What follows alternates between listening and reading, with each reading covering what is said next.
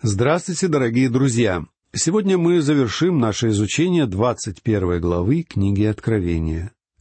В этой и следующей главах нам предстает картина вечности. Новые небеса, новая земля и новый Иерусалим — вечная обитель невесты Агнца. Об этих главах можно с полной обоснованностью сказать, что они не от мира сего. Эти последние главы книги Откровения не имеют совершенно ничего общего с этой землей, ибо в этих главах мы с вами видим вечное пристанище Церкви. Когда бесконечная перспектива вечности предстает нам в этой главе, мы вступаем не только в новую эпоху, но в новое творение. Новые небеса, новая земля, новый Иерусалим встречают нас здесь. Искупленные уже получили прославленные тела, подобные телу Христа. Все стало новым. Новая вселенная, в которой будут действовать новые законы, предполагает новые методы и новые подходы к жизни. Давайте еще раз прочтем начало этой главы. «И увидел я новое небо и новую землю, ибо прежнее небо и прежняя земля миновали, и моря уже нет. И я, Иоанн, увидел святый город Иерусалим, новый, сходящий от Бога с неба, приготовленный как невеста, украшенная для мужа своего. И услышал я громкий голос с неба, говорящий: «Все скиния Бога с человеками, и Он будет обитать с ними. Они будут Его народом, и Сам Бог с ними будет Богом их. И отрет Бог всякую слезу с очей их, и смерти не будет уже, ни плача, ни вопля, ни болезни уже не будет, ибо прежнее прошло. И пришел ко мне один из 7 ангелов, у которых было 7 чаш, наполненных 7 последними язвами, и сказал мне: «Пойди, я покажу тебе жену, невесту Агнца». И вознес меня в духе на великую и высокую гору, и показал мне великий город, святый Иерусалим, который нисходил с неба от Бога. Он имеет славу Божию. Светило его подобно драгоценнейшему камню, как бы камню яспису кристалловидному. Да, весь этот город подобен драгоценному камню. Камень этот сравнивается с ясписом кристалловидным. В наши дни ясписом называется многоцветный кварцевый кристалл. Но едва ли это напоминает описываемый здесь камень, ибо этот минерал явно прозрачен. На самом деле слово «яспис» имеет семитское происхождение. Существует мнение, что под данным названием могут подразумеваться такие минералы, как опал, топаз или алмаз. Описываемый здесь камень является прозрачным и сверкающим, что указывает, что, скорее всего, это действительно алмаз. Алмаз соответствует данному описанию значительно лучше любого другого известного людям драгоценного камня. Далее мы читаем продолжение описания формы и размеров этого города. Прочтем стихи с 12 по 18. «Он имеет большую и высокую стену, имеет 12 ворот, и на них 12 ангелов. На воротах написаны имена 12 колен сынов Израилевых. С востока 3 ворот, с севера 3 ворот, с юга 3 ворот, с запада 3 ворот. Стена города имеет 12 оснований, и на них имена 12 апостолов Агнца. Город расположен четвероугольником, и длина его такая же, как и широта. И измерил он город тростью на 12 тысяч стадий. Длина и широта и высота его равны. И стену его измерил во 144 локтя, мерою человеческую, какова мера и ангела. Стена его построена из ясписа, а город был чистое золото, подобен чистому стеклу». Далее следует описание его основания. Прочтем 19 и 20 стихи. «Основания стены города украшены всякими драгоценными камнями. Основание первое — яспис, второе — сапфир, третье — халкидон, четвертое — смарагд, 5 сардоникс, 6 сердолик, 7 хризолит, 8 верил, 9 топаз, 10 хризопрас, 11 гиацинт, 12 аметист.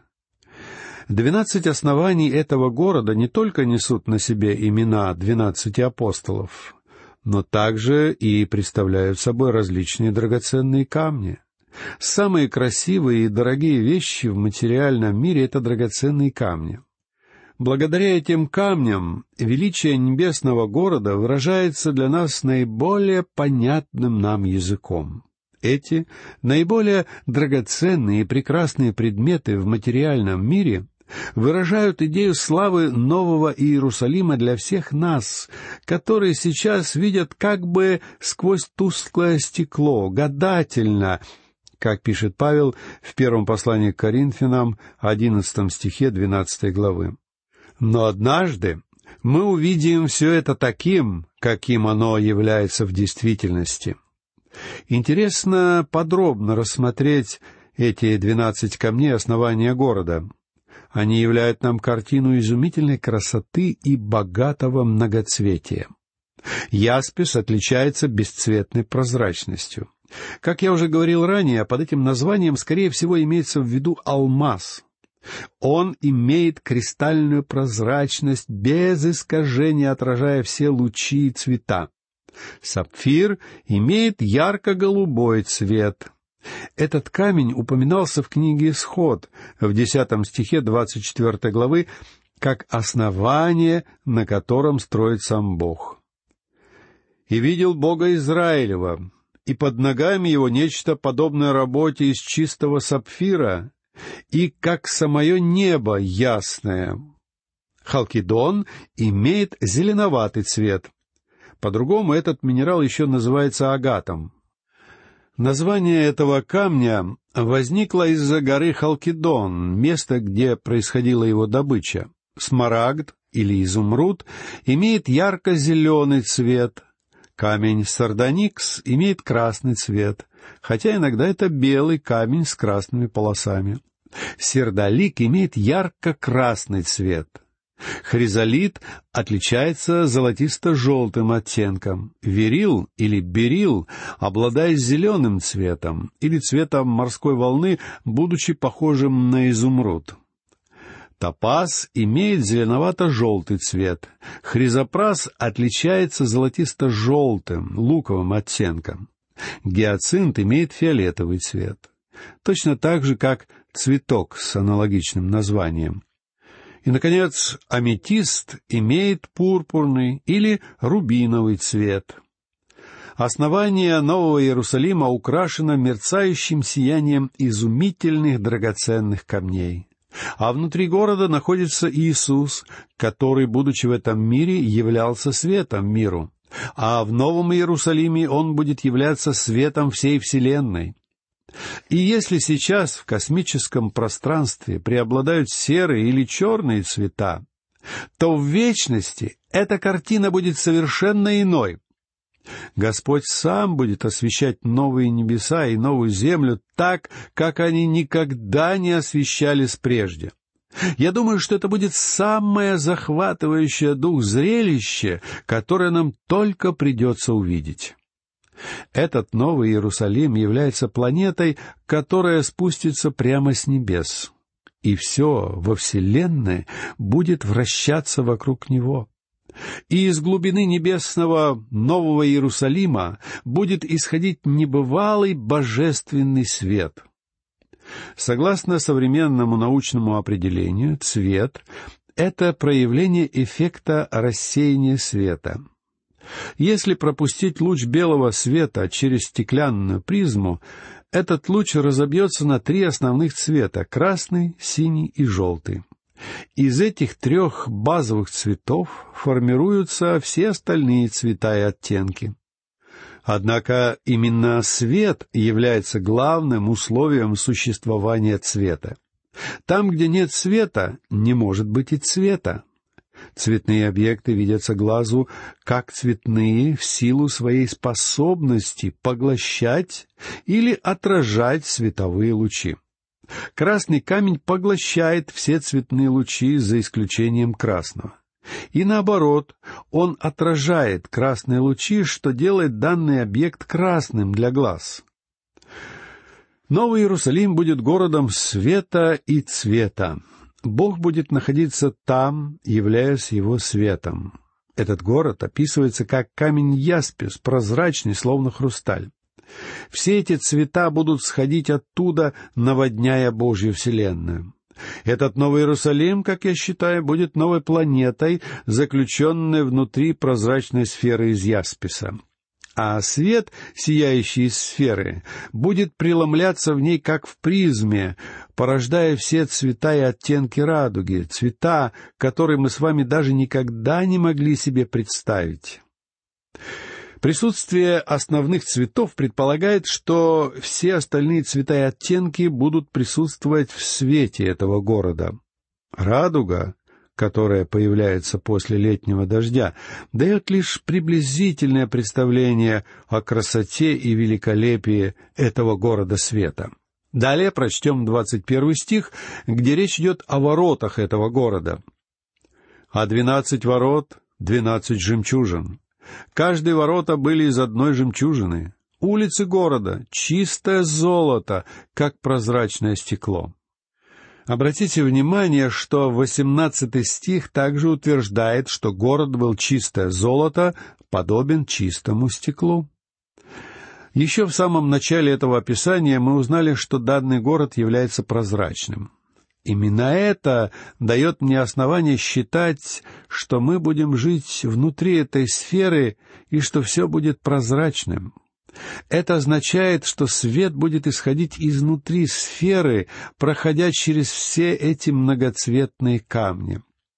Множество цветов, которые мы сегодня не в силах увидеть нашим обычным зрением, будут доступны нашим взорам, когда мы обретем свои новые тела. Мы также узнаем, что улицы этого города будут представлять собой чистое золото. Лично меня не очень заботит покрытие мостовой под моими ногами, однако есть две детали, которые производят на меня впечатление. Во-первых, в этом городе есть только одна улица, а не множество улиц. Этот Новый Иерусалим имеет только одну улицу, которая начинается от 4 ворот и идет по внутренней стороне сферы по всей окружности. А вторая интересная деталь — это что все в Новом Иерусалиме является прозрачным, так что даже золото на улицах пропускает свет. Это опять заставляет меня настаивать, что здесь нам описывается внутренняя часть прозрачной сферы. Далее прочтем 22 и 23 стихи. «Храма же я не видел в нем, ибо Господь Бог Вседержитель, храм его и агнец. И город не имеет нужды ни в солнце, ни в луне для освещения своего, ибо слава Божия осветила его, и светильник его — агнец». Сам Бог освещает новое творение своим присутствием. После того, как грех вошел в прежнюю вселенную, Бог отдалился от своего творения, и его окутала тьма, с которой начинается книга «Бытие». Затем Бог создал в этой вселенной физический свет. Он создал небесные светила, расположив их на небосводе, подобно уличным фонарям, освещающим наши города. Однако в новом творении грех полностью устранен, и потому сам Бог опять становится источником света. Сегодня Господь Иисус Христос является светом миру в духовном смысле. Иоанн приводит такие слова нашего Господа в 12 стихе 8 главы своего Евангелия. «Опять говорил Иисус к народу и сказал им: «Я свет миру. Кто последует за Мною, тот не будет ходить во тьме, но будет иметь свет жизни». В новом творении Он будет являться не только источником духовного света, но и источником непосредственного физического света. В израильской скинии имелся золотой светильник. который представлял собой самое изящное изображение или символ Христа. А в Новом Иерусалиме Господь сам будет этим золотым светильником. Народы этого мира будут приходить в этот святой город для поклонения, подобно тому, как священники приходили в святое святых скинии. Но вместо крови, которую было необходимо приносить в скинии в древности, в небесной скинии уже будет находиться сам Агнец Божий. Храм, который когда-то давно появился вместо скинии, являлся земным вместилищем сияния божественной славы. Это было свидетельство присутствия Бога и присутствия греха. Везде, где существовал грех, к Богу можно было приблизиться только посредством ритуалов очищения в храме. Однако в Новом Иерусалиме грех уже не является актуальной реальностью, и даже воспоминания о нем будут начисто стерты из памяти. Физическое присутствие Бога вместе с Его искупленными людьми устраняет необходимость в храме. Хотя весь город можно воспринимать как один колоссальный храм.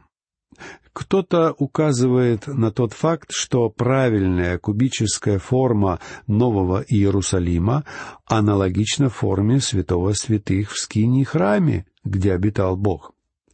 Это, конечно же, не является случайностью. В этом городе света грех отсутствует, ибо там присутствует Бог. Физический храм был ничтожной заменой присутствия Бога, а в Новом Иерусалиме царит полнота Его присутствия. Это, вероятно, будет первое место, где Бог лично предстанет перед взорами людей.